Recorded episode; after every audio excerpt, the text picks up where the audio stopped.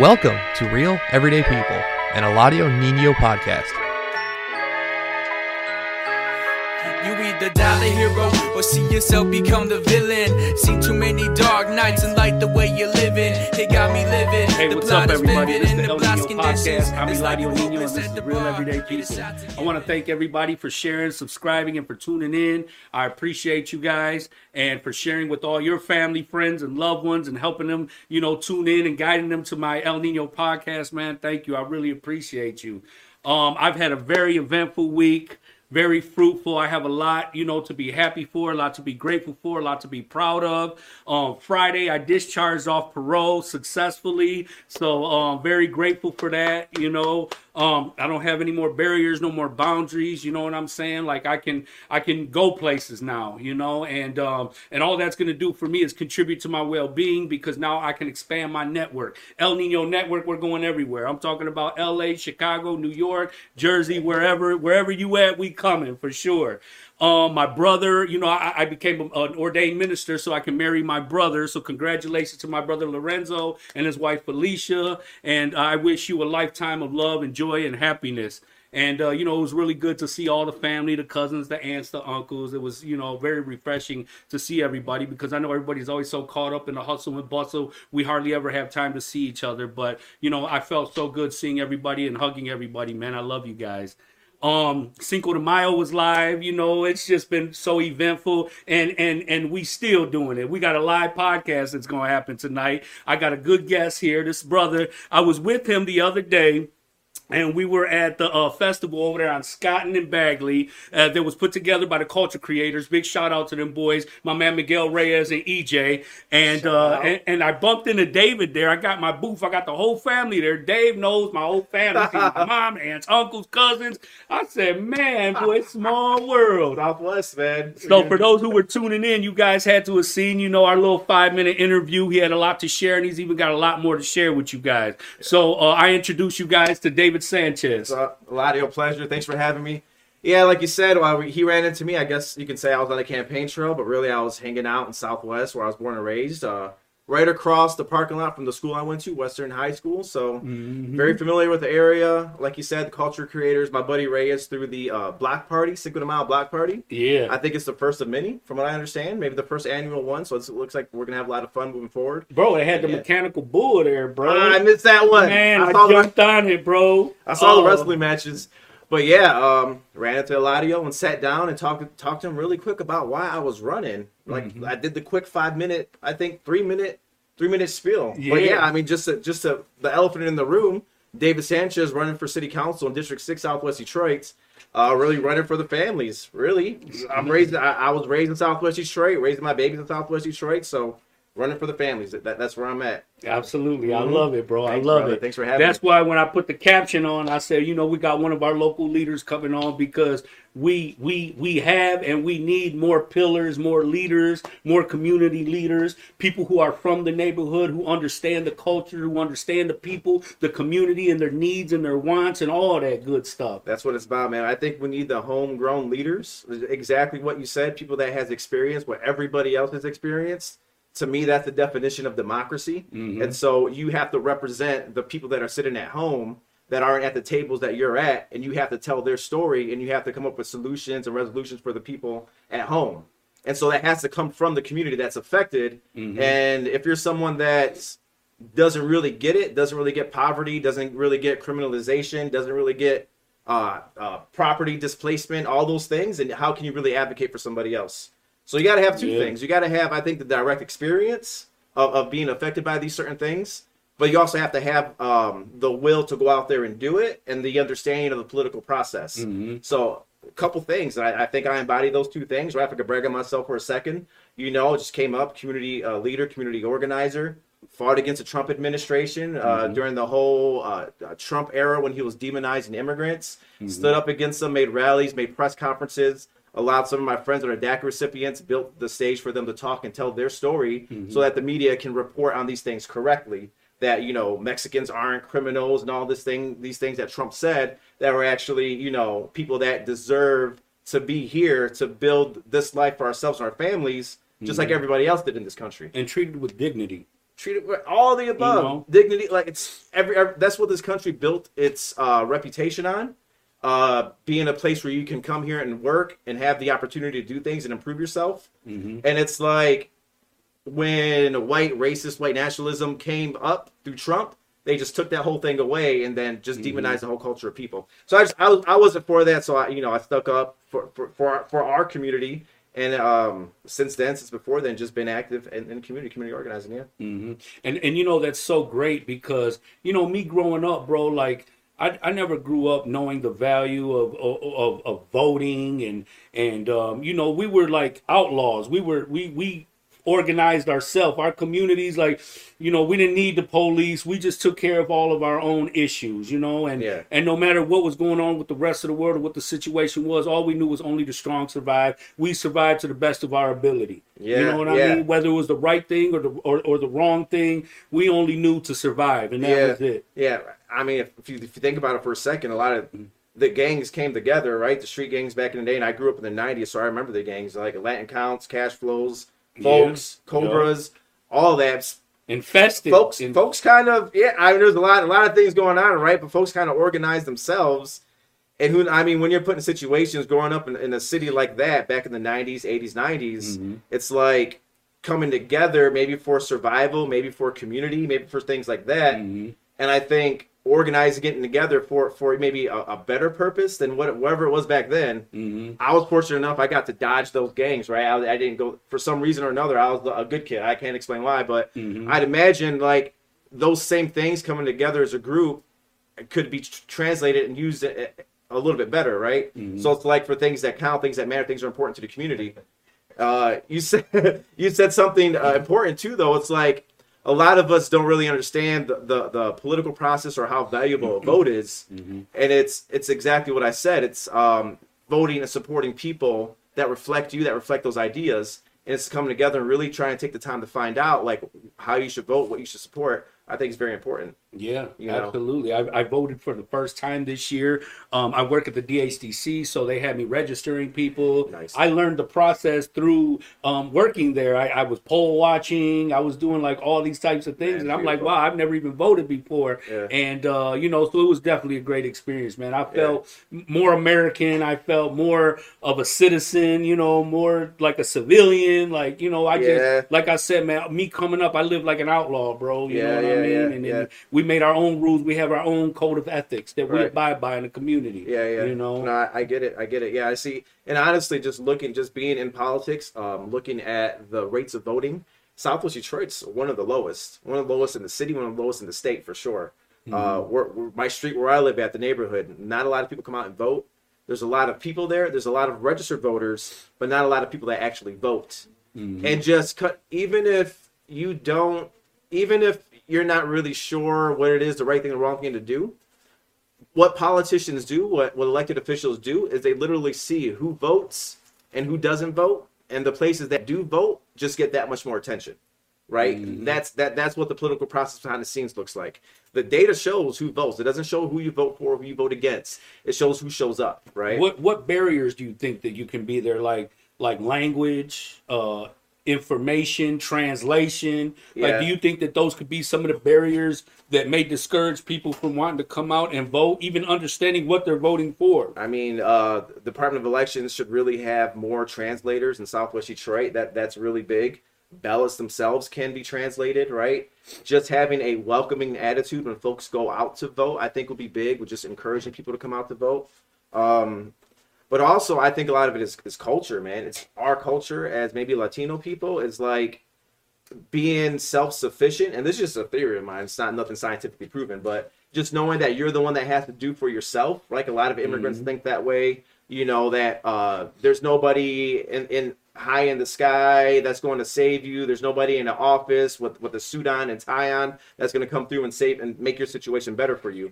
And so you just work and work and work and you let the political process take care of itself because it won't do you no good anyway. Mm-hmm. I think too many people think like that but there that's a whole industry or a whole thing that we can take advantage of that we mm-hmm. didn't even think about to actually get some resources and keep politicians honest to give us exactly what we need mm-hmm. right? So, what do you think about like I know a lot of people, especially politicians, who have went in with the best of intentions, you know, with integrity, with dignity, and then all of a sudden, a year or two later, the direction changes, the agenda changes. You know, they start to become familiar with things, or maybe they're sometimes they're forced to be in positions where they have to do things or promote things that they don't really uh, support. You know, and and sometimes they become corrupted by the politics, even though their intentions were good and they started out good. And and you know, sometimes you have people who are in control of all the pieces that move, and if you don't cooperate and do what they want to do, all of a sudden your name's off the ballot, or you know, things like that. It's like you know, how do we create a system that upholds integrity as its number one priority? It's you know what I think. I mean that that's that's a good response. Honestly, I feel more sorry for those people, those Mm-hmm. actual politicians that lose their way when they're in there, than just about anything else. I mean, I think it, it takes a lot of courage to even run for office. I think it takes Mm-hmm. integrity, transparency. The lights are on, right? It's like okay, uh, somebody steps out of you know obscurity. Nobody knows who this person is, and they even get votes. You have to like stand out there in the spotlight, right? So to even do that, it's like you kind of have to be transparent. You're kind of out there and, and, and you know kind of showing yourself to the world or to whoever to, to get the votes.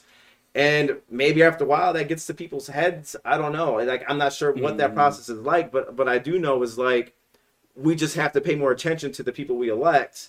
Uh, make sure they have integrity, but make sure they're doing what we need them to do, right? You know. Oh, yeah. Oh, yes. So absolutely, man. But you know, it's just unfortunate when when they start to lose sight of the goal and the agenda and the people and the mission, and then they get caught up in the money and and the politics and the favoritisms and all that stuff I've that people place. fall, man. You know, honestly. So and and we're gonna talk. We're gonna talk about my whole story, right?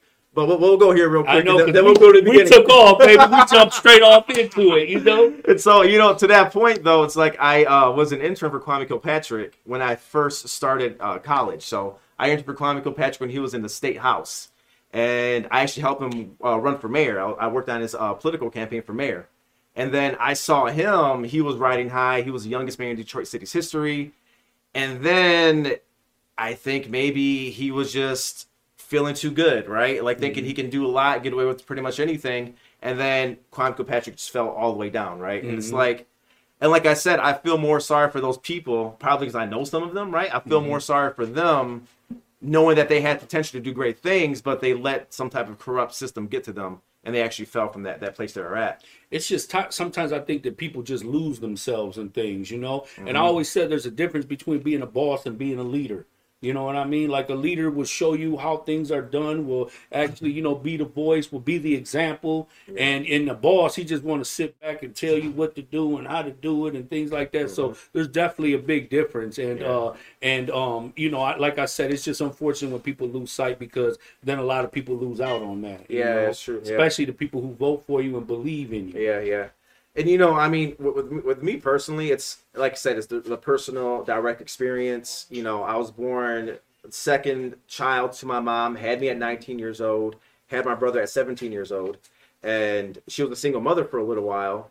And this, and another big reason why I'm running is because there's a lot of single parent led households, and there's a lot of children in the district that are living in poverty. And so we're almost about 60% poverty. Um, and that has been increasing over the last 10 years like the Wow. poverty rate for children and so Wow. i grew up in poverty right i was poor before i knew what poor was because Mm-hmm. obviously if you're born to a single mother with two children that was also born in poverty that cycle of poverty just continues um Mm-hmm. Where, so where was your father in the picture? Like, did you know your there father? yeah or- Mm-hmm. yeah i knew my father they split up right right when i was a baby. So she was single. My mother was single a- as a young woman for about a few years until she remarried. Mm-hmm. but my father actually went to um, work construction across the state in grand rapids.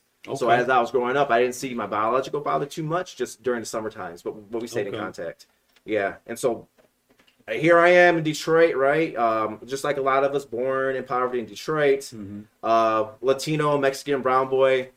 My grandfather came from Mexico in the '60s, so that's how we got here, right? Just looking to my family. Do you know what part of Mexico they're from? Nuevo Leon. My grandfather's from Nuevo Leon, Mexico. Uh, my grandmother on my um, on my father's side is from Texas originally, Okay. and my grandmother on my mother's side is originally, also originally from Texas. Yeah. okay. and then- Tejano. and my grandfather's right across the border, Nuevo Leon, by the mountains. My grandfather was actually a uh, goat herder and a sheep herder. Oh, yeah. yeah. Okay. And then when he became a teenager, he went to Texas to work as a rancher because he was good at handling animals Mhm. and he was a, a real authentic cowboy.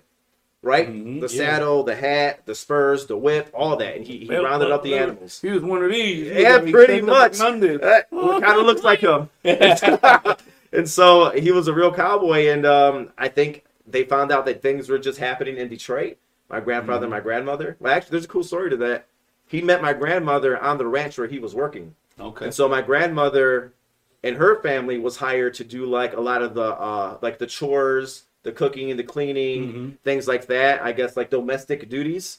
And my grandfather was outside like doing the cattle ranching, right, doing cowboy stuff. hmm And my grandmother's father was the boss of like the whole ranch, right? Of course, was owned by a white guy, right? You know, Mhm. the whole colonial settle settlement thing. Mhm. They took our land and made it ranches for a bunch of white people to own, but that's a whole different story, right? So they're working for the white guy, even though that's originally our land where my grandfather, grand, grandmother, and grandfather came from. But those two met while he was working, and then um, he was like 19, she was like 17. They were very young, and since he couldn't get with the boss's daughter, he just found out where they could go, so, and then they moved to Detroit because there were jobs here. So him and his brothers moved to Detroit. He moved with my grandmother. They kind of ran away and eloped and married, and they're they're with each other forever. Since he was since the 1960s, like lived in Detroit with my grandmother with the boss's daughter. It's so crazy how so many people have migrated to Michigan and settled here due to the production of like cars. Like we do, we call the Motor City. Like Mm-hmm. work was so so uh, available back then. You know, Right. people literally migrate. Because I wondered like how did so many Mexicans and Latino people migrate Come here. Here, you know what I And mean? I asked my grand my grandfather's passed now. God bless his soul, and my grandmother. Um, I asked him, why did you come to Michigan, Detroit? Every winter, I'm like, why don't we just live down south in Texas? Mm-hmm. he was like, well, there was work. First, he was like, well, I like the snow. I wanted to see what the snow was. Never seen snow in person, right? yes, I've heard that one before. Yeah, Right. And then he was like, well, there was jobs here, right? Like uh, a lot of Mexican people worked in the uh, uh, auto companies, the assembly lines.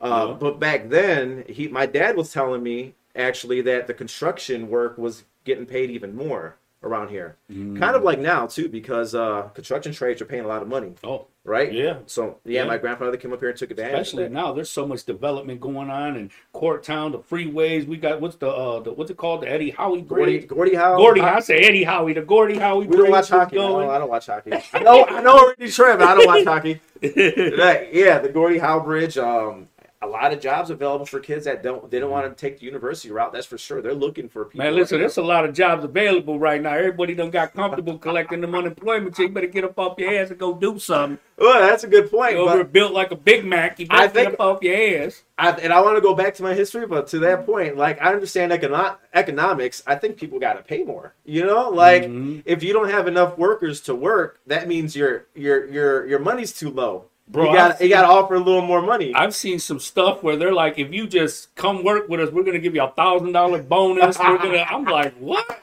Like Where's that at? crazy. Like they're paying you just to get a job. no, I get it, man. I see the billboards just say "work today, get paid today." I'm like, what? Yes. Wow. I used to struggle for jobs back in the day. I remember that, like the the early 2000s, the late 2000s. There was no Boy, jobs. they know how to get them though. Don't they? Innovative. Come and get paid by the day. What? Oh, Come work man. today, get paid today. That's crazy. Yeah. And so that that's me. I'm, I'm a uh, third generation Detroiter. My grandfather, grandmother came here. Um, my dad, my dad was a baby when he came to Detroit. My mom was actually born in Detroit, Okay. and so I'm third generation.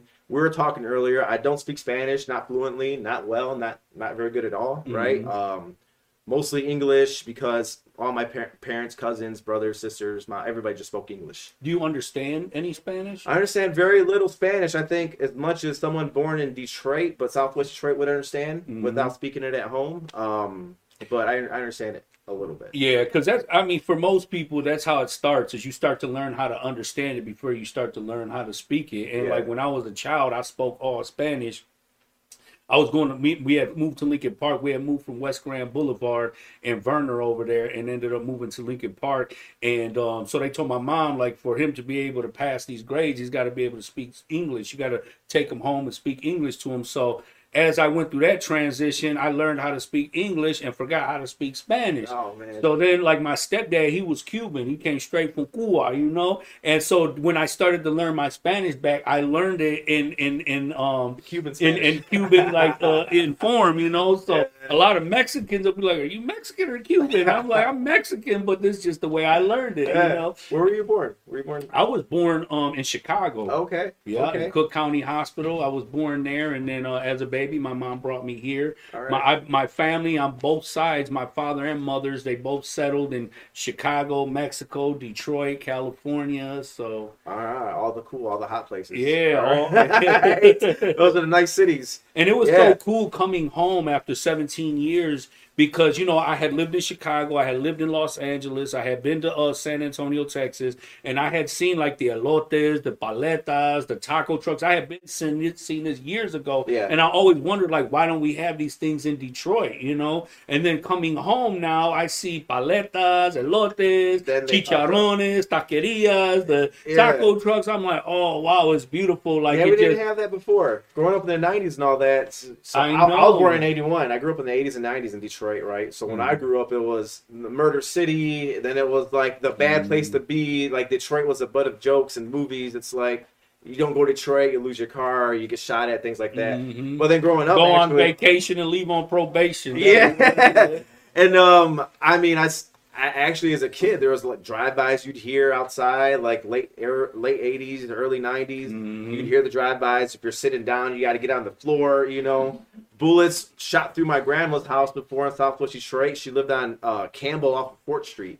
So if you're past Oh, 75, okay, yeah. so they're shooting up the house next door, and bullets flew through the house. Like as we were kids, And you know, was we saw all man. that. Was Yeah, yeah, normal stuff. A lot of drive-bys. Yeah. Um, And that's and that's why you know I I look at myself now like man when I was young like I just had my priorities so messed up. I mean I was young, bro, you know, Mm-hmm. and it's like you only follow what you're taught, you know, and Yeah. all my cousins they were gang members, drug dealers, party people, so Yeah. I felt like this is what I'm supposed to do as well. But you know, I'm making up for and, and righting my wrongs now where I'm at in my life, and Yeah. and um, you know that was that was a commitment that I made to myself and that I made to the Creator. That you know, part of me uh, having my transition was just righting my wrongs, getting good with God, Amen, treating brother. people with love, with dignity, with respect, helping when I can, where I can, however I can. you Amen, know what I man. mean? Yeah, like I was saying, bro. I think I was blessed to dodge that, and I can't tell you why. It's like for some reason I just steered clear of the gangs. I I just knew in my heart somewhere like that's not the way to go. Like I was like that's that's Mm. dangerous. Let me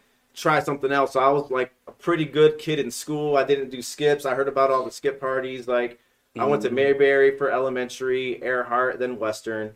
Like starting at Earhart, there was all the skip parties, the house parties, the Southwest Detroit house parties that are legendary. Of Mm. Them course. were legendary. the house parties. I didn't What? partake until it was the weekend, right? But uh, yeah, I really I stayed in school, man, and, and did well. Um, I dodged I dodged the, the, the gang culture thing, and I kind of barely made it out because it's like if you're not part of a gang, but you have to walk through the hood. If you got to walk through like cash flow territory, they don't know you. You're not you're not into cash flows. They're like, who are you down with? Like, Yeah. what set are you claiming? Yeah, you we were very territorial. folks? Right. Yeah. I- and a cash flow for a minute there, bro. You better know your color there was a lot of them. You better know which way your hat is. You know All that. I mean? And And, I you lived- better have some cousins or somebody to live around here. I, that's how I got lucky. But I, I lived like by the Springwells and Vernor area, right? They call it uh, Springwells Village today, right? Okay. For Springwells area is where I grew up. But I would go to Western High School, so I'd have to pass. That's at least three gang neighborhoods, bro. That's at Hell least yeah, you you're, starting, you're starting in Folk Hood, you're going through Flow Hood, then you're going to Count Hood. I live in Count Hood right now. I'm on uh, Ferdinand and Toledo. Oh, Count- okay. you know Golly, right? that's It's, uh, definitely right. yeah. That's right, right deeper into Count Hood. You know Yeah. that. Hell yeah. And it's like I would have to take the bus because my mom would work really early. She worked at Mexican Industries and she would work Mm-hmm. like the third shift, so she wouldn't be home. So I would take the bus to Western, but most of the time I would miss the bus or or it wouldn't come. So I'm walking from my house to Western. So walking there, and walking That's back. mission. That's, a, that's like an hour to go to school. But like I was a dedicated student. I don't even honestly I don't know why I'm, I was such a dedicated kid, right? Like that. I would walk to school, and then walking back, it, it wasn't good all the time. But I Mm-hmm. always because I would see the different gangs go through the different gang codes. I wasn't in any gang. But every time, bro, I was kind to somebody, or I was nice, or I was cool with somebody, or somebody Mm-hmm. was my homie. So it feels like 10 Latin counts. I'm leaving Western trying to go home. It's like 1996, 1997. Ooh, That's the height, right? That's the height of gang culture. And it's like I was always lucky enough to know at least one gang member. They're like, "No, man, that's Dave. That's cool. Leave him alone. Like, let him go. Like, Yeah, I helped him in yeah. algebra class or something, right? Like, I swear, I was just nice to somebody. Same thing with the cash flows, bro. They'd see me, and then like my cousin would be on the porch, and I'm like, "No, that's Dave. Man, leave him alone. He's cool." Yeah. So I was, I was in my hood, man. It's like I knew somebody, I happened to know somebody, and they let me go every time. That's good, man. God and bless, that's all it takes. You know what I mean? all it takes, right? I think that might have taught me how to become a politician, bro. Just be nice to people, and like some good things come out of it, right? So Yeah. that's that. Yeah, that was. I barely made it, man. Honestly, made Tell, it- tell us a little bit about your mother. What kind of woman was your mother? Oh man, she so t she is the most kind, giving, strong, resilient person ever. Right? So that's just my mom. Like everybody comes to her when they have a problem. She's the place people go to to party. Uh, when they need something, they ask my mom. Um, when I want to go home and have a, a good my mom's cooked meal, I go home still today. Right? She gets my kids uh, every weekend. You know, but just growing up, man, she there was even though we had struggles that every kid in Southwest Detroit has living in poverty, I never really felt it. Like she protected me from from everything. I never went hungry. Our water was always on. Our utilities were always on. We had food. The fridge was full. Uh, she had the car to get me to school. Right? She just she did a lot, bro. Looking back, it's like having two kids at seven, one at seventeen, one at nineteen, and doing a good job, bro. Like I can't imagine that, man. So it's like, Bro, man, th- you know, women can do things that men cannot do. and I don't care how big your dick is or who how strong you think you are. There are things that women can do that men cannot do. she just protected me from everything, bro. She protected me from everything. Like growing up, like looking back, right? We're all from Southwest, right? I think mm-hmm. everybody here, we all know the hood, but out looking from the outside in, man, like growing up in a, a place like that and being protected and being alive today, you know what I'm saying? Like God bless her, bro. She did all that. You know, she- absolutely. she, raised me right. And God bless all the mothers that are like that. I know uh, Mother's Day was just yesterday. Had to stop by, show mom love. You know, bear my little gifts. You know. Um, and and I know there's so many wonderful mothers out there, yours, mine, and Yeah. so many others, you know, and and I know it's not easy, man. Yeah. I know it's not easy, especially raising kids on your own and you know, women going to school and having kids and holding a job and I'm like, what, you know what I'm saying? Especially today, you got the kids at home, and you have parents and mothers that have to go to work, but there's no school anymore. It's you're on Zoom school, so now you're the teacher, you're the mom, you're the provider, you're working, you're mm-hmm. cooking, you're cleaning, you're making sure your kids are happy. Mm-hmm. They're, they're not around other kids. I got babies right now, so right, so I'm born in Southwest Detroit. I got the babies at home in Zoom school. I have uh, my five year old, my eight year old at home, and it's like they're not doing much because they're not interacting with other kids. So there's not a lot. So it's just that much tougher, you know. So yeah. And shout out to all the fathers that are taking care of their business too, man, because men are doing a lot better today than ever, than ever, man. And I'm really proud of babies, that. bro. You know, especially men of color, man. You know, Yeah. because we've been known for abandoning our kids, being cheaters, women beaters, and all that bullshit stereotype that was half truths. That's whack. But but we but we tipping the battle, we tipping the scale though. We balancing things out, man. Doing you way know? better. We Yeah. Mm-hmm. getting better, man. So I salute all of you guys. And for those who have had successful marriages and have been able to raise your kids to the best of your ability, I salute you guys too. Amen. Yeah, I've been married for uh, ten years now, man. Married for ten Wow, years. man. Thank you, bro. bro. Which is honestly, That's bro. a big deal. Shout out to my wife and for Mother's Day too. Shout out to her. Uh, Again, she works, takes care of the babies, gets the babies on Zoom, does the homework with them, takes care of me. Right? It's like I sometimes I'm missing Yeah. my keys, my wallet. Like she just she just on everything. man. Like, God bless her, bro. She's like a blessing. The only reason I'm in position today to run for office because I've been with her for ten years, bro, and that she's made me a better person, just completely better person. That's you know what I'm saying? bro. And that's how it should be, though. Yeah. You should be able to bring out the best in her. She'd be able to bring out the best in you. That's what it is, And bro. and you guys just become one. Yeah. You know, you guys work like a machine. You have understanding. You have compromise. You know, We support every- each other. respect. Mhm, You we know, support each other. Gratitude. Yeah. And it's like it's the, the love the love I get from her is I'm so secure and it's like I don't really need anything more that's I can give so much more back. Cuz like running for office, running for city council, you don't get paid. It's like kind of you know it- it's a tough 24 hour job and you're given a lot to, to let people know what you want to do and it's like Mm-hmm. i can do that because she's my foundation and she gives me a lot and my family gives me a lot Yeah. i can just give that back out bro and that's that's that's my next step in doing things And you know what? It takes a strong woman to be able to be in a relationship with a man who is very productive. I'm very productive. I'm always bu- busy. I'm at interviews. I get texts. I get meetings. I got uh, emails. I'm, I'm got interviews. I got and you working and and yes, and, and you know, and and sometimes you know they hate to you know make the sacrifice, but they understand that you know a man is in motion, especially a man with a 17 year setback. You know what I'm saying? I'm not trying to make up for nothing. You know what I'm saying? But I'm I'm I'm, I'm moving forward You're from here on thing, out. You're doing your thing, man. Yeah. Mhm. So, uh, yeah. So back back to uh, my whole story. Um, my my parents raised me. I saw my dad here and there. My mom remarried when I was about four years old, four or five years old, and we're a mixed race family. And so, Southwest Detroit, District Six, where I'm running, very multicultural place. Uh, I went to Western High School, was very diverse area. She married a black man. Black man raised me in Detroit, so that's why I think you know, I'm more in touch and in tune with Detroit culture than anything. Uh, my uh, siblings are half black, half Mexican, and it's just like how we are coming up, man. To me, growing up, like having this diverse experience, it's like I never got what racism was growing up. I didn't understand any of that. Why people would have feelings over some like towards somebody because of their race Mhm. until I kind of became 18, became an adult, and started venturing out of Southwest Detroit more. That's when I see like uh, people looking at me because I'm brown skinned young man is like sometimes I felt a little bit discriminated against. Right, Mhm. this is the first time I experienced that was Make outside of the, uncomfortable. a little bit. It's like what police. I think we all have the experience with police, man. It's like s- sometimes I just the police would look at me when I was driving through Livonia, and they just turned around, made a U-turn, and pulled me right over.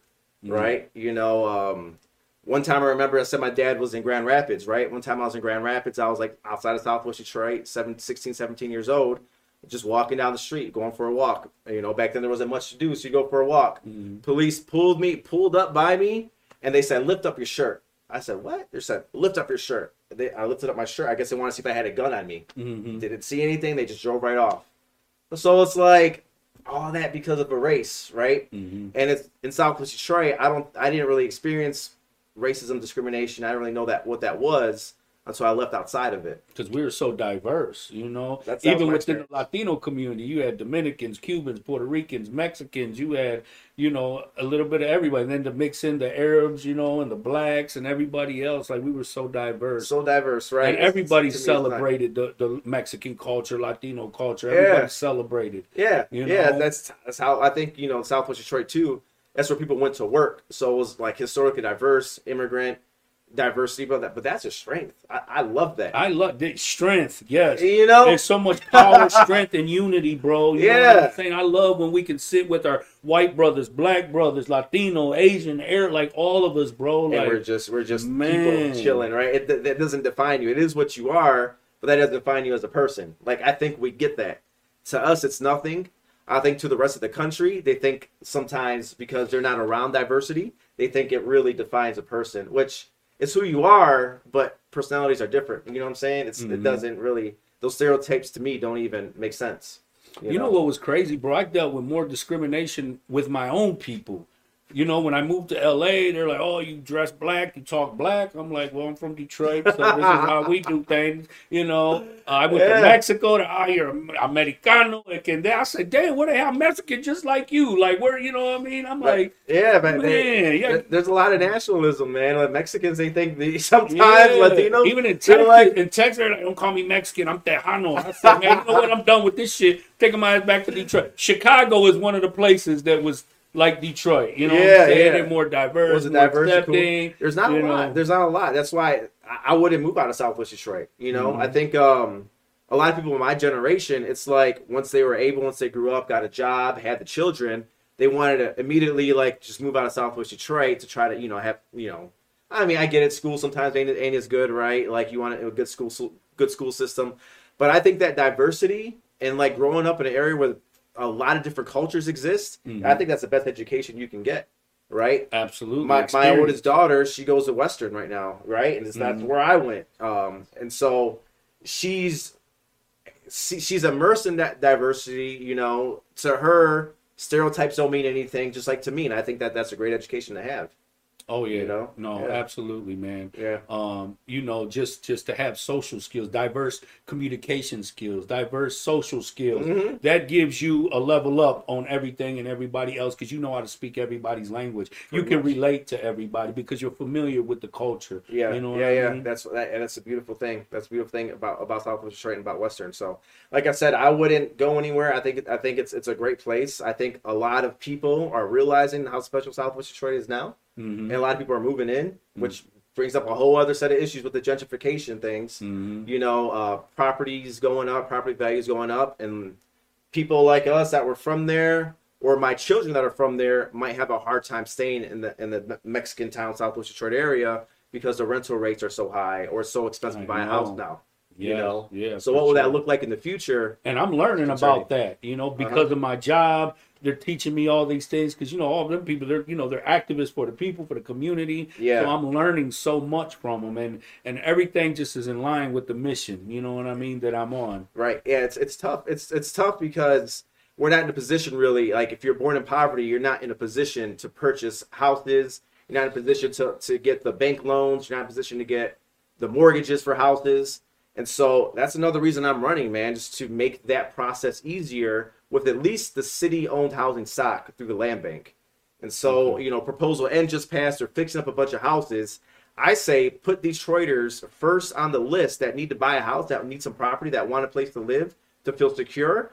Put them first on the list to buy those houses and get rid of all those barriers of credit checks, employment, all that. So if you could pay rent, you could pay a mortgage note to buy a house and have ownership. That's a big reason I'm Absolutely. running. Yes, That's a yes. big reason I'm running. Man, I you know with with the with an agenda like that, man, you know I salute you and I wish you well on that mission. Anything that I can do, you know, to contribute to your well being, man. Um, you know, I, I I love the mission, bro. I'm I'm on that journey with you, bro. Thank you, man. Hey, that, I, I think we're two of the same people, man. You're doing really great things here too, so I appreciate just you having me here. Thank you, That's bro. awesome, man. I tell you what, man, it feels really good, man. You Mhm. know, to do good and just being good and, and meeting good people and and everybody just moving forward together. you Yeah, know? man. Yeah, yeah, yeah. Yeah, but um, you know, as always, I like to say, uh, uh, I like to start off my my second segment with something positive. So Dave has a piece here that he's going to share with us. And and uh, Eladio said a quote, but I, there's not one quote came to my head, so there's a whole saying, and so it's gonna take a second, so it's all right. That's All right. cool. All right, it starts like this: It is not the critic who counts, not the man who points out how strong, how the strong man stumbles, or where the doer of deeds could have done them better. The credit belongs to the man who is actually in the arena, whose face is marred by the dust and sweat and blood, who strives valiantly, who errs, who comes short again and again, because there is no effort without error and shortcoming. But who does actually strive to do the deeds, who knows great enthusiasm and great devotions, who spends himself in a worthy cause, who at the best knows in the end the triumph of high achievement, and who at the worst, if he fails, at least he fails while daring greatly, so that his place shall never be with those cold and timid souls who neither know victory nor defeat. That was pretty That's- deep, man, right? Yeah, that's, pretty that powerful, gets me bro. going when it's like anything becomes too much. Like community organizing was a lot during the Trump era. Running for office is a lot with the family and the kids. But it's like you're the one that's out there doing something. And a mm-hmm. lot of people have anxiety, and that's what stops them. Mhm. If you let go of your ego, if you let go of what people think about you, if you let go, yeah, sometimes you might mess up. You might F it up. You might F up and fall on your damn face. Mhm. But it doesn't matter because you're not doing this for yourself. You know what I'm saying? You got to stay in there and do it, do it again. Not there's not a lot of people like that, and I see a lot of special people who talk themselves out of things, right? Who don't do it because they think they're going to mess up, but they can do great things. And I'm never going to let that be the thing that stops me.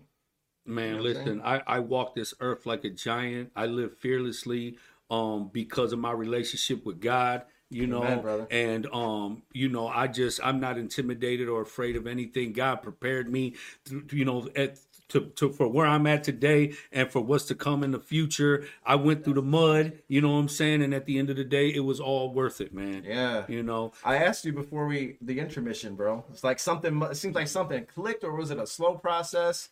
Like I want to know, like did something click when you're in there, or I, it? I, I can say this, brother, and, Uh-huh. and I know a lot of people say it, but for me, it was the absolute truth. It's just that um, I was a product of my environment, bro. You know what Mm-hmm. I'm saying? Prior to prison, and when I went to prison, nothing changed, bro. I went to a land of wolves. You know what I'm saying? And you're either a, a lamb or a wolf in there, Mm. you know, and it's a world of its own. And I went in there, bro, and I said, I, you know, I refuse to be a lamb. You know what I mean? And and I became a leader in there. You know, Okay. I became dominant. I earned my respect. I made a reputation for my name, for my number, uh, with administration, with the police, with the population, with different races from this different cities, from everywhere. And uh, and I came out a giant.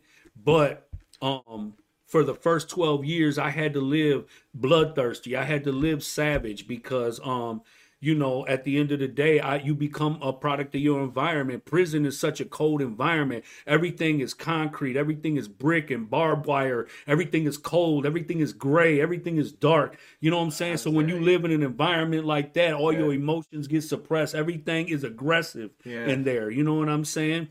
And So- that's the system. So right? after about 12 years, because naturally, naturally, I am a good person. My heart is good.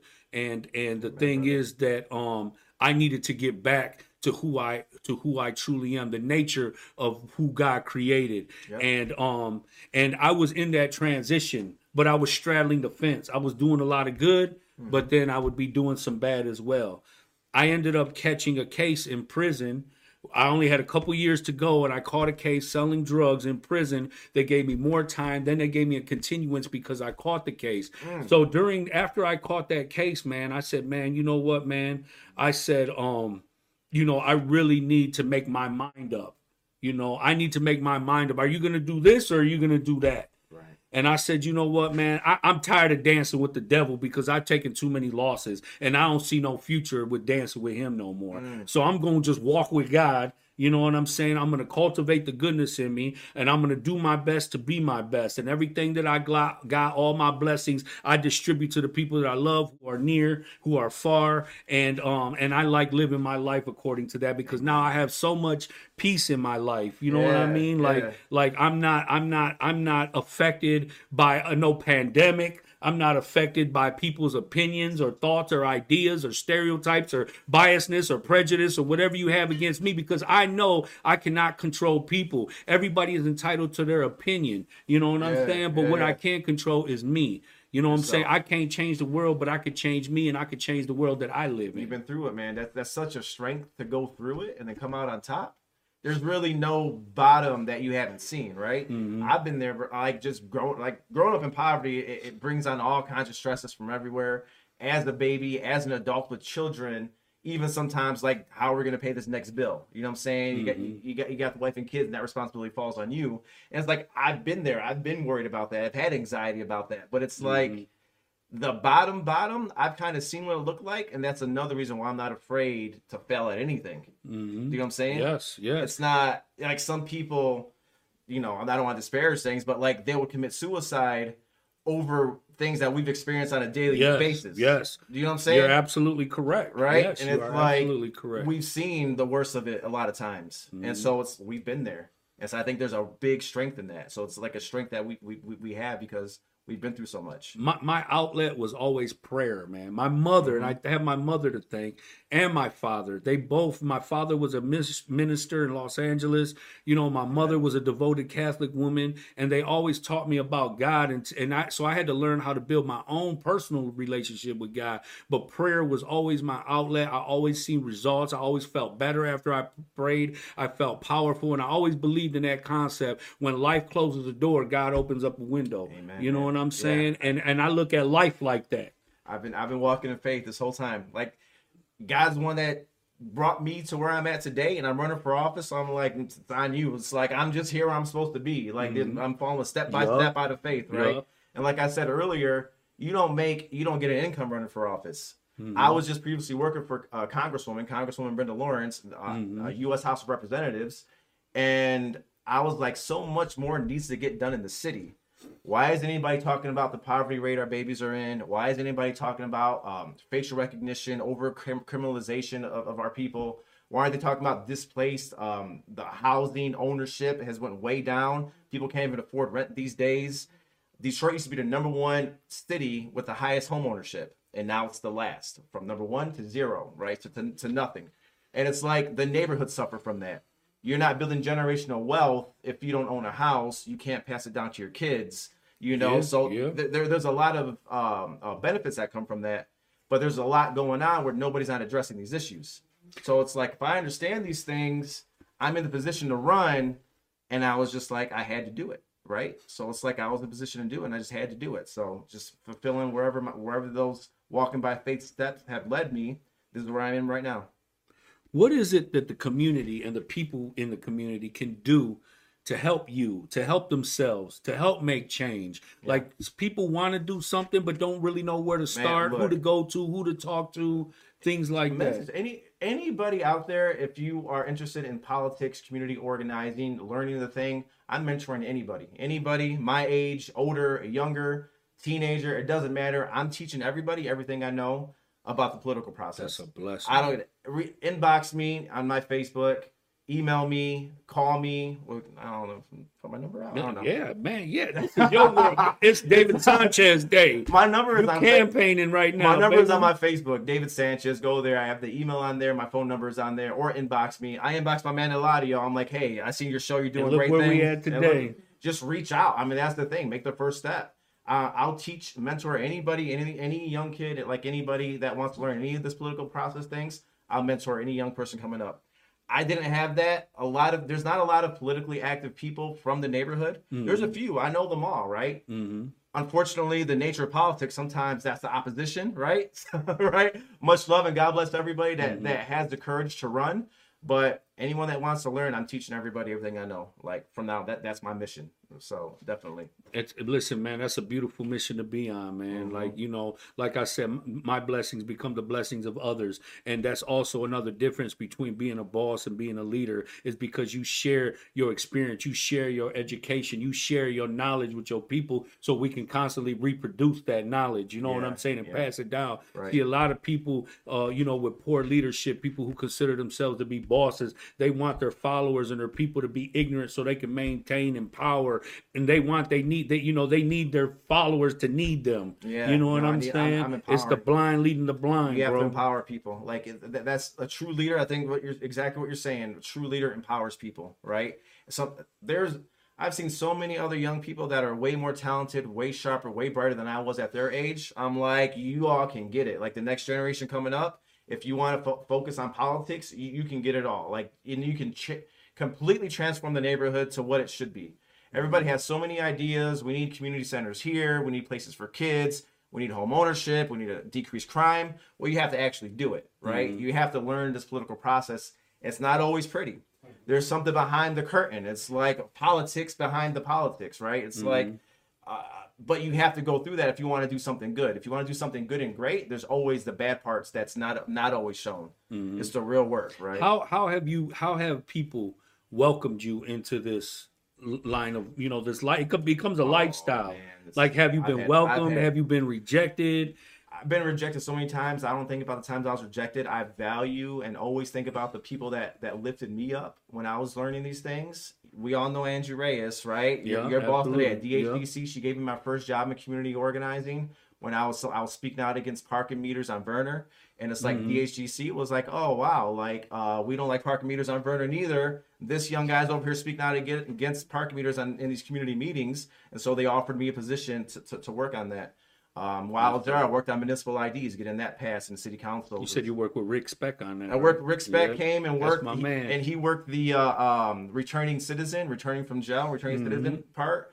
And then I, I helped recruit people to go speak at the city council meetings so they can talk in, in favor of municipal IDs that ended up passing back in 2016. wow Um, and so yeah, started there in community organizing, and then I'm a board member of LaSed, Jane Garcia, another powerful Wow. woman, like one of the pillars of the community. Saw that I was doing good things, community organizing at Michigan United for immigrant rights. She said we need somebody that can that uh, you know younger community organ. I'm not, I'm not as young as they think I am, right?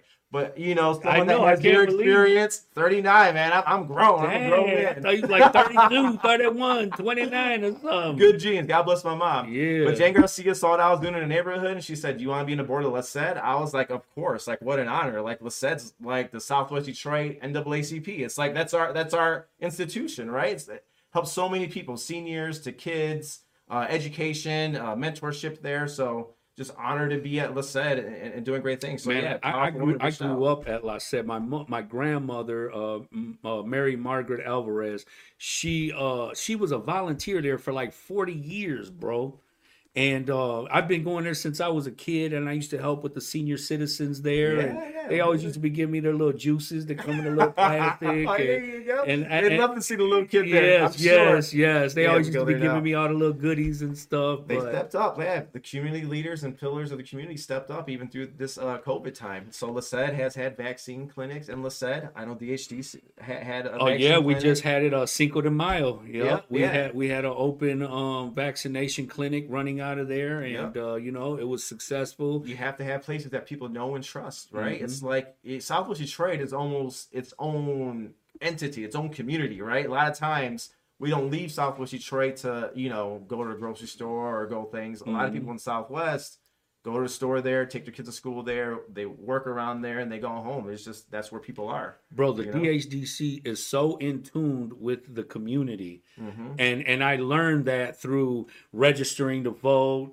uh, poll watching, just all the information they give, all the events that I've been at. Like, like, bro, like the community has so much trust Yes. in the DHDC. It's you know what I'm saying? perfect place to give it a vaccine, right? Yeah. A lot of people aren't going Yeah. to drive downtown, go to the Ford Field or TCF, right? They're going to go to the places they know.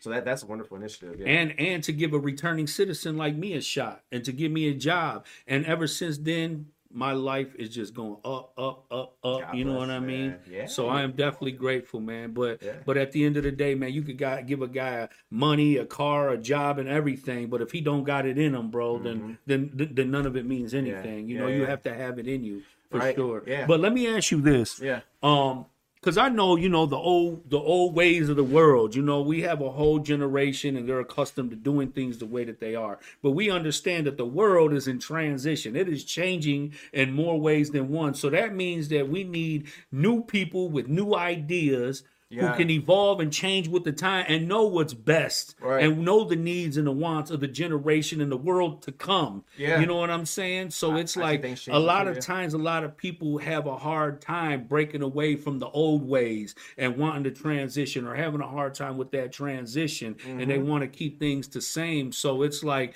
i i always embrace innovation i embrace growth i am i embrace evolution Right, you right, know? right, right. Same and here, and here. so it's like um you know what challenges do you face from a lot of the elders who are just accustomed to doing things the way they do you know that they've been doing whether they worked or not they just stick to the same remedy Yeah, you know? yeah. but if we want to see real results and that's what i love about the new generation i've said it so many times because when we were raised we are shut up. You don't ask questions. You do what i tell you and go in the next room and so you just options, you right? just do what you're told. You we followers. We're just following and doing what we're told. But these Yeah. kids are like no i want answers. Why does this happen? Why is that? Who is he? Who is They she why they and and they're breaking down bears and they're getting answers and, and they're digging up the dirt and they're bringing out the skeletons They and have more the information. truth the They- truth you they know information at their fingertips, right? It's, it's the, the Google era. Oh man! Yeah. Every time I ask my daughter something, she'll uh, Google told me. I said, "Google, I'm your dad. You better listen to me." yeah, yeah. But exactly, I think what you're saying. I think it's more systems than people. I think uh, government is very slow. They're used to bureaucracy. They're used to a certain way of things being done. I think if somebody does break in there with better ideas that can just work quicker and really know the community and what the community needs, you start to get a list of priorities and say we definitely have to do these things. We have to take care of our babies. Our babies are in poverty. Uh, let's make sure the parents have opportunity to take care of the kids without going through the red tape, without going through the bureaucracy. Like, let's just do what we need to do to make it happen. Um, and that's the type of person I am, a person that knows what needs to be done and can actually get those things done that needs to be done, right? So it's just being effective, really, and, and cutting through the, the bureaucracy of it. How are you able to reach the the the um the community with translation? You know, during your campaign, like everything is great. You can articulate yourself perfectly in English, Yeah. but how do you what tool do you use to be able to reach you know the the people in the community who don't speak English? A hundred percent, man. My my my peoples, the people that believe in me, that are really at this point volunteering because the money's not pouring in because my network isn't rich. They can't give me a bunch of money. I'm getting five dollars, twenty dollars here and there, which I'm completely grateful for. But people who believe in me and believe in um, the platform that I'm running for, you know, believe in what what we believe in. We believe in it together. So they're over here volunteering their time. So I have a few translators out of volunteering. Um, my friend uh, Veronica was actually on a different po- Spanish language podcast with me. Okay. They reached out to me in Spanish, and I said, "I only English is my my number one language, like my only language." Mm-hmm. And uh, I said, "If I can bring a translator around," she said, "Yeah, for sure." And then my volunteer just hopped on right with me. when we were Oh, that's dope. That's and she's dope. uh, translating all of the uh, campaign material too. So yeah, volunteers. Okay. They just got love for uh, what what we're running for. That's dope, bro. Mm-hmm. And are you in tune with like local businesses? Yeah, yeah. I, Okay. you know, and, and, I, and I hinted toward this earlier, but it's like there was a big initiative from the city to make parking meters on Vernor, and I knew that that would negatively impact the businesses because I know that our people aren't going to stop and put change or put their credit card in, in the parking kiosk just to go shopping at you know or stop at Columbo's or at the restaurants or, or wherever, right? Yeah. Um, and so I fought hard to get those parking meters taken off, which which we did, and I think the business community was grateful for that. Okay. But yeah, small businesses in Southwest Detroit, that's where we get our culture. That's where it's just a little bit different, right? We have Donut Villa, we don't have Dunkin' Donuts, right? We have taquerias, we don't have Taco Bell. It's it's it's Mm-hmm. Yeah. way better. It's like that authentic good it's stuff from the community. authentic, bro. Yeah. Yeah. So 100% small businesses like that is, is the community. So yeah, Mm-hmm. definitely. Those those are my peoples for sure. My man. yeah. so what's the future looking like for you, man? Like, you know, what what's what's what's on the agenda? I, know I'm- you're running I'm in for politics. I'm in politics for a reason. It's like I think, um, hopefully, Lord willing, I'm uh, in city council starting to 2022, right? So, city council's four years, so I'll be there for till at least 2026.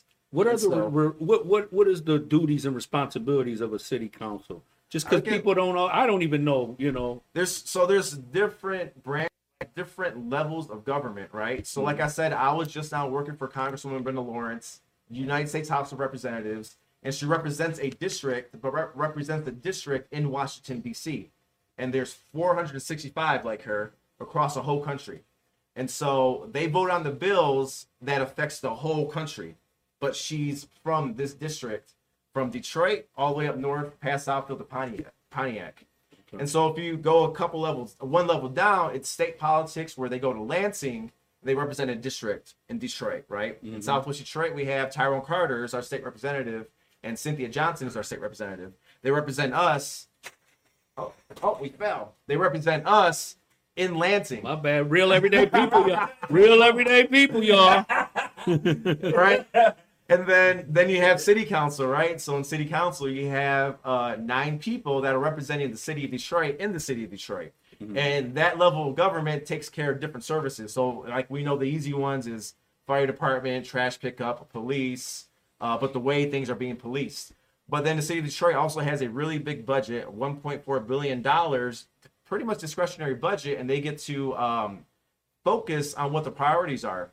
So you got 1.4 billion dollars pretty much every year, and you have to do important things with that, right? And that's what I'm saying is people aren't talking about the real way people are being affected. Number one thing is poverty. Poverty leads to being criminalized because you can't afford insurance. Poverty leads to going hungry. Poverty leads to getting uh, kicked out of your house and becoming homeless, right? And so, to me, economic justice is like the foundation of what justice is. Economic justice to me is racial justice because black and brown people have been pushed out of the economic process since the beginning. Mm-hmm. So if we can bring some of that back and we can use the city government to implement child care, to get rid of the barriers to home ownership, to even give direct payments to families with children that are struggling to bring mm-hmm. black and brown babies out of poverty, that's what we need to do. Because in local government, you should know your people better than anybody else because you're from there and representing there and you're going to Detroit to represent Detroit. You should be the last line of defense for the people that you're representing. And that, that's that's what that's where my heart is. That's dope, man. You know, that's beautiful because work like that has to come from the heart, bro. And that's what I love about the DHDC, bro. Everybody there has their heart into their work, bro. You know what I'm There's saying? DHD, any type of community organization like that, and in politics is so close. That's why I made that transition. I started the DHDC with my, my first organizing job, Mm-hmm. and now I'm in politics. There's no punching in and punching out. If you work at DHDC, you're always working. You're working right now. I'm sure you Yeah, check absolutely. emails. You're getting your emails to your inbox Yep. right now. It's I like bet Angie done sent me an email. What? All All right. right. Setting things up. when you do Yeah. community work like that, it's not a nine to five. It's you're always on. If you're, Listen, if you're awake, you're on. it's a way of life, man. Yeah. I mean, what I do in my personal life, what I do in my professional life, it all coincides, One bro. thing You when know, you're in the community org, yeah. networking and, and just moving forward, man. You Mhm. know, and, there's uh, no work. They, they always ask that question. How is your work life? What is that called? Mhm. I don't know what it's called. Work life uh, balance. Work life balance. Like, yeah, yeah. There is for me. There has not been work life balance the past ten, at least ten years. I don't have Mm-hmm. work life balance. It's all one thing. Yup, You it know, all coincides it with all- one another. Yes, but when you sure. love what you do, it's not work anyway, right? I love working for the community. I love. I, I understand politics. I understand, and I think I'm uniquely situated to like benefit the people because I understand politics so well. okay, Right? We don't get this ain't a politics podcast, but maybe next time I come out, we could dive into policy. Mm-hmm. brother, we, we are real everyday. You are a real everyday person. Yeah. You came from the same mud that we did, bro, Right. and look where you at, man. Man, you uplifting your people. Our job, we are in the business of the well of contributing to the well-being of people, man. Yeah, yeah. You know what I'm saying? You have to have a heart. You have to love what you do. I literally, when I go to work, I whistle while I work because I love what I do. It's good Go for ahead. me. It's good for my spirit. It's good for my people. It's good for my family. I'm a good example. Yep. You know. Yeah, yeah. Let me ask you this: um, What have have you talked about the um i- issues pertaining to returning citizens? Like, you know, our community. you know, we've had so many indictments, gang indictments, all the Cobras, all the counts, all the cash flows. Everybody got indicted, 30 at a time in prison, state Yeah. prison. It's packed with neighborhood people. But now, here it is after 20 years of all these murder cases and drive-bys and all this, everybody's coming home now. Yeah. And it's like, what is available for them? Like I said, like, like eh, through the DHDC, I just started up an adult healing circle because I told them it's more than just providing a job. It's more than just providing money or providing a vehicle. Like these people need uh, uh critical thinking skills. You know what I mean? They need communication skills. Like they just they, they just Yeah. come from an environment where they're just told what to do and being demanded to do this and that and Mm. and and and uh you know so the transition for especially for long-term prisoners from coming to an environment like that into this like so uh, my my whole thing was to be able to contribute to their mental well-being Yeah, so yeah. starting and and and giving and creating a support system for them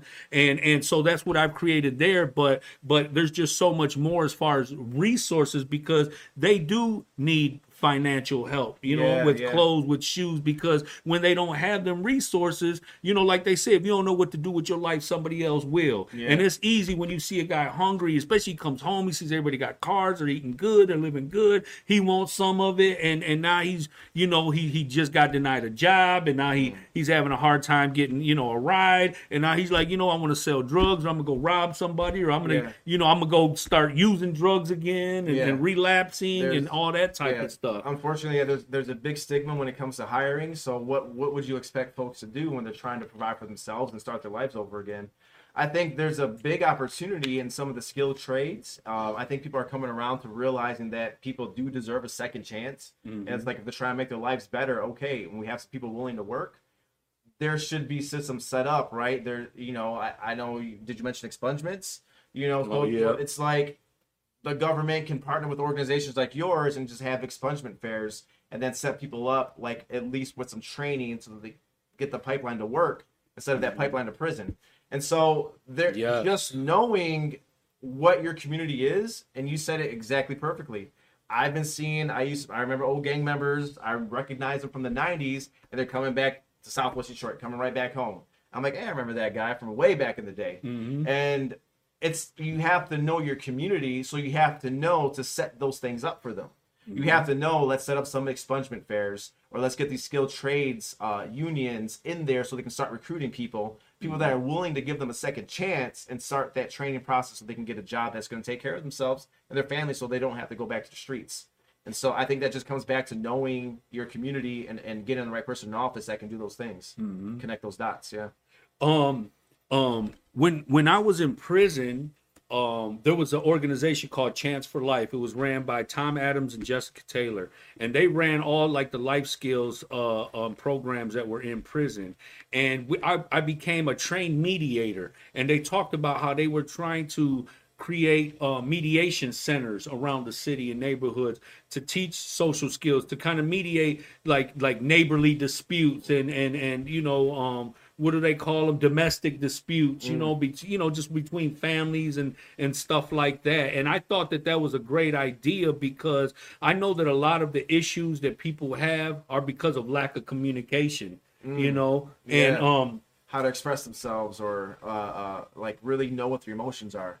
Mm-hmm. Yeah, they an emotional intelligence part to that. Yeah, I think sometimes people will get in trouble because their temper will flare up and then they just act in a react in a violent way because that's just what they're used to. But yeah, yeah, correct. Yeah, I think uh, some of those soft skills, knowing how to relate to people, I think that's very important. And it's it takes I think a lot of times and mentors like yourself that's been through that process, right? That can just help help the next person to go through that same process. You know, I think that's sometimes the strongest thing to do. Oh, absolutely, Yeah. man. And I'm talking about like we we have a small community of brothers like Rick Speck, Mario Bueno, uh, Lucy Barra, um, uh, Jose Rivera, me, and and so many other brothers Mm-hmm. who came from the concrete jungle have come home and are are just you know contributors, are pillars now in the community, and yeah. putting ourselves in positions to have a voice, to be a voice, to have an opinion, to have a say so, to change things that accommodate our community, our people, our wants, our needs. Yeah, you know. yeah, it's it's unfortunate, man. It's like, and a lot of times people were that product of their environment, and how many young people we've lost because the environment is, is just so toxic, right? And it's like how many people are as skilled and as talented as yourself, and all those people you mentioned that could have been like in a little different environment and then just flourished from there. It's like we, we lost a lot, right? And that's my heart goes out to my generation and even the next generation coming up through experiencing those things, right? That the big reason why I'm running for office just to leave a really good influence, like making sure kids have the resources they need. Um, and again, coming out of poverty, man, just having some resources and having things to do with it, it, it could change somebody's life. What is know? it that you think about education? Why is it different in Bloomfield Hills than it is in Southwest Detroit? Even like my lady, she was telling me how she used to live in Woodhaven and they mm-hmm. went to a school. And then some years later they moved to Taylor. And all of a sudden like they just it digressed the education. And it was like okay now you're in Taylor and then you move down to what? You move down to Southgate and River Rouge and Ecorse and Detroit. And it's like why does it get better? Why is it better here and there if education should be, It you know, should the, be the same, same. way across the board? It should be the same. The state of Michigan changed the law maybe 20 years ago where they can fund education based on local property taxes. So if property taxes in Detroit are low, they're not getting because because housing or, and real estate is low. They're not getting as much funding to the education system as somewhere like Bloomfield Hills or Grosse Pointe or those things because property taxes are way high, so they can put a lot of money into their schools. You know, so unfortunately, it's it's a funding issue. Um, the federal government steps up to give more funding to Detroit, but the kids need the resources, right? They need teachers that are getting paid enough so that they're they're okay, they're happy going to work, they're not struggling themselves, they're not carrying some of that stress and anxiety from being underpaid, and and they can um, teach better. You know, we need to pay our teachers more. So a, a lot of it's funding and resources that that places like Detroit don't have or has been robbed of. yeah, because I'm like the Detroit value education. I mean, is is, is money being you know uh, distributed correctly, or is it just a lack of funds? Is it the lack of passion in the teachers, or like It's- you know the quality of education? I believe should be across the Yeah. board, you know, equal, man. Yeah, and then it, again, I think we got to go back to looking at families. It's like, do the families have the resources the children need to, to thrive and to succeed, right? It's like, do they have the money for school supplies? Are they getting their kids to school with their car, or is their car broken down? It's like there's a lot more struggles in the city, you know, whether it's uh, under resourced schools or kids that are stressed out because there's a, a, a something going on in their home, right? So it's, it's just a lot tougher coming from a city that's impoverished. Which I always go It- back to that, man. yeah. Economic justice is justice. So Yeah. we got to build opportunity. That's why I always go and back. and, and our things. people have become impoverished men- mentally, bro. You know what I'm saying? Like we were immersed in raised raised to think like peasants and live like peasants, bro. And it's sad if and it's immersed, it's around you. Yeah, if it's if that's what you see around you, you don't have those uh, models where you can do something different. Sometimes you gotta like escape your direct environment. And, you know, take a look at some books like this, right? It's like take a look at some books. This was one of my escapes for sure. I saw, And it was very fruitful. yeah. Still, I can read that book 10 times more. I'm checking it out, so it's like escape your immediate environment. Matter of fact, this is for around you, brother. You take that home with What? you, bro. Really? For sure, man. Yeah, I was checking that out. I- man, I- leave for yes, yes, for sure, man. As a man thinketh. There's so But- much good information in this book, it. man. I'd, I'd say, yeah, read. It's uh, you know, if you got a toxic environment, like read, pick something up, and, and focus on something else. Yeah, find your passion and, and do good. Yeah, My you know, man. you know. So you're a father as well. What's fatherhood Yeah. like for you, man?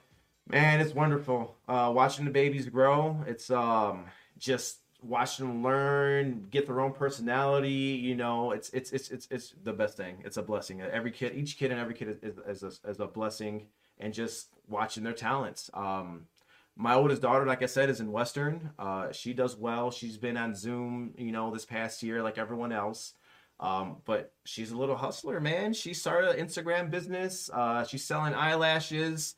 Uh, she's learning how to do nails, making money. I'm like, okay, got a little entrepreneur here. Yeah, you know, that's There's- dope. There's a lot of talent in the neighborhood. Um, my son Benicio, eight years old, he has autism, but he's the nicest, kindest kid in the world, bro. Like we're blessed to have him. And then my son, my daughter, my youngest one, Aria, she's you know, daddy's little girl, bro, little princess. Oh, that's dope, she bro. calls herself a princess. Like she's a girly girl and daddy's little girl. So and Yeah. she's smart and talented too, man. She amazes me every day. Yeah, it's uh, parenthood, fatherhood is the most wonderful, most fulfilling thing in my life, man. No It's doubt, like- man. And like I said, that's why I have the energy and and, and more to give because I get everything from home. Like Mm-hmm. I'm content and perfectly happy where I'm at. So I have the ability to, to give and do campaigns and, and to work hard because every other area of my life is fine at this point. Thank God, you know. Thank God for that.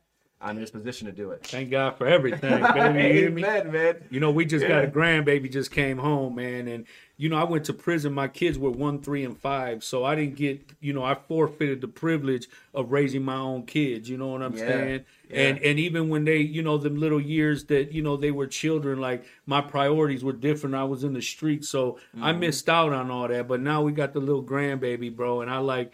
I want to do things totally different. You know what I'm saying? And Every time I look at that baby or walk by him, I got to give him a kiss and just, you know, Yeah. because that's what I think. Like all the so many people need, bro. They need affection. They need love. It's so sad and unfortunate. I know people who weren't raised with intimacy, with love, with hugs, with passion, with compassion, and things like that. Oh, and they're being deprived of one of the most wonderful gifts that God gave us is love. Amen. You know what I'm Yeah, saying? Yeah, yeah. I think uh, I think some my parents' generation was a little too tough for all that love, love Yeah, and compassion, like you said. But yeah, I don't go a day without kissing my children, bro. It's like I don't know if I had that growing up, but Yeah. Southwest would harden you up, Yeah, man. I really tell you what, my mom she'd kick my ass, and, and but she'd hug me too. You know Right. what I'm saying? She Yeah, yeah, they had to be mad tough. love. My mom had to be tough, right? I told you she had two kids, and when she was 19, single mom, she was she was a tough one, but she was loving. Yeah, she she loved us too, though, man. She to always had quotes on the walls in the houses. Pray, be good, have a nice day, smile, be grateful. So it's like, you know, even though you're dealing with, you know, a lifestyle and in the community where it's hectic, when I come home, I felt so good, you That's know, and I felt bro. so Yeah. privileged. And even though we were we were poor financially, like we were wealthy and rich with love and and dignity and pride and, and all that good at, stuff, That's, bro. that- that's what counts, man. That's what counts. Yeah. Yeah. And honestly, with me, man, I mean, before we end here, I want to tell people that I I started university. I told you I interned for Columbia Kilpatrick. Mm-hmm. I went to University of Michigan. Um, I just now, what, 20 years later from when I first started, just now finished my bachelor's degree in political science. Wow, man, that's a Yeah, hell of an accomplishment. I know, and I- I, Congratulations, I, I, can bro. barely, I can barely believe it because it was about 15 years since I first dropped out to work. You got the clock. I And can't see the time. and then after that, we out, we done. Yeah, we're about to be done. Go ahead, finish yeah, up, then, my then, then I came back, political science, uh, just finished out during this pandemic, took advantage, took the classes online, and, and just got my bachelor's degree, man. So I feel I feel really great. and Man, that is about a hell of an accomplishment, Thank bro. brother. and Thank I you. know what goes into putting in that kind of work. Being a father, be working, and then being a student. Yeah. that's a lot to manage, bro. Yeah, yeah. It's, it's, it's, we made it though, so I'm done with I'm done We with that gonna part. make it. so listen, man, we gonna get you to sign the, the Wall of Fame over here at Lit Okay. Music Entertainment Studios, baby. You ready? With it, and do it it. got me upset. Living in that fairy tale American dream.